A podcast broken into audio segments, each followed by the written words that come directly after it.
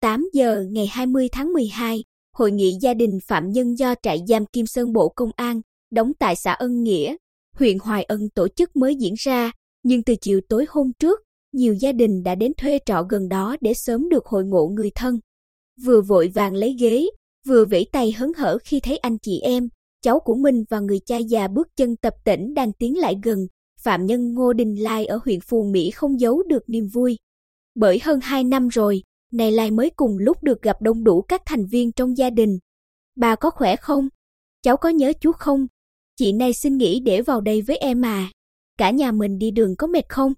Cứ thế, Lai liên tục hỏi thăm từng người thân. Lai bị kết án mười lăm năm tù giam về tội mua bán trái phép chất ma túy. Từ chỗ bất mãn, hoang mang vì mức án cao, Lai đã cải tạo, chấp hành tốt nội quy của trại, còn có thêm nghề điện lận lưng. Ba của Lai cho biết, do đầu ốm liên miên nên gần đây tôi ít lên thăm cháu.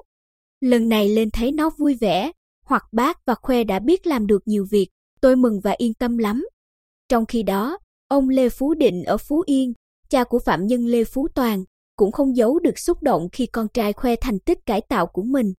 Được ngồi cùng con trai, nhâm nhi vài món ăn vợ làm và gói ghém cho con trai từ tối hôm trước là niềm vui khó tả với ông Định.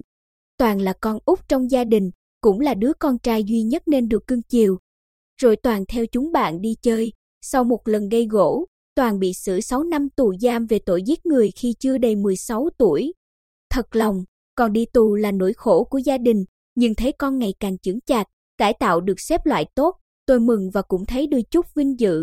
Bởi, có rất nhiều phạm nhân đang cải tạo ở đây, nhưng chỉ có ít phạm nhân được tuyên dương và gia đình được vinh dự tham dự hội nghị. Không chỉ được trực tiếp gặp người thân, tại hội nghị, các thân nhân phạm nhân còn được nói lên những trăn trở, mong muốn đối với con em họ. Như bà Lê Thị Thủy ở Phú Mỹ, mẹ phạm nhân Phan Hoài Phú, chia sẻ, khi đầu cứ nghĩ con vào trại thì sẽ bị đánh đập, nên gia đình lo lắng lắm. Sau những lần vào thăm, rồi hàng tháng được trại thông báo, trao đổi về quá trình cải tạo của con, thấy con điềm đạm hơn, có trách nhiệm hơn nên gia đình rất yên tâm, luôn động viên con tích cực học tập, cải tạo. Sau khi tham gia hội nghị gia đình phạm nhân lần này, bà Nguyễn Thị Lan ở tỉnh Quảng Nam cho rằng các gia đình hãy tích cực cùng trại tác động, vận động để con em mình tập trung cải tạo tốt, không nên tiếp tay cho vi phạm, như gửi đồ vật cấm vào trại.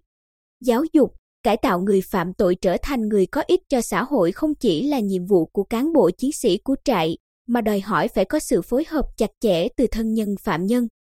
Hội nghị gia đình phạm nhân được tổ chức không ngoài mục đích tăng cường sự phối hợp chặt chẽ giữa trại giam với gia đình để nắm bắt kịp thời tâm tư, tình cảm của phạm nhân. Thượng tá Nguyễn Văn Phòng, Phó Giám thị trại giam Kim Sơn, cho biết trại luôn quan tâm, chú trọng đến công tác giáo dục pháp luật, đạo đức công dân, học tập văn hóa, học nghề, phổ biến thông tin thời sự, chính sách cho phạm nhân. Hàng năm, tỷ lệ phạm nhân xếp loại khá, tốt trên chín mươi ba phần trăm. Tuy vậy, vẫn còn phạm nhân không chịu học tập, lao động cải tạo, có hành vi tiêu cực, không chấp hành nội quy trại giam.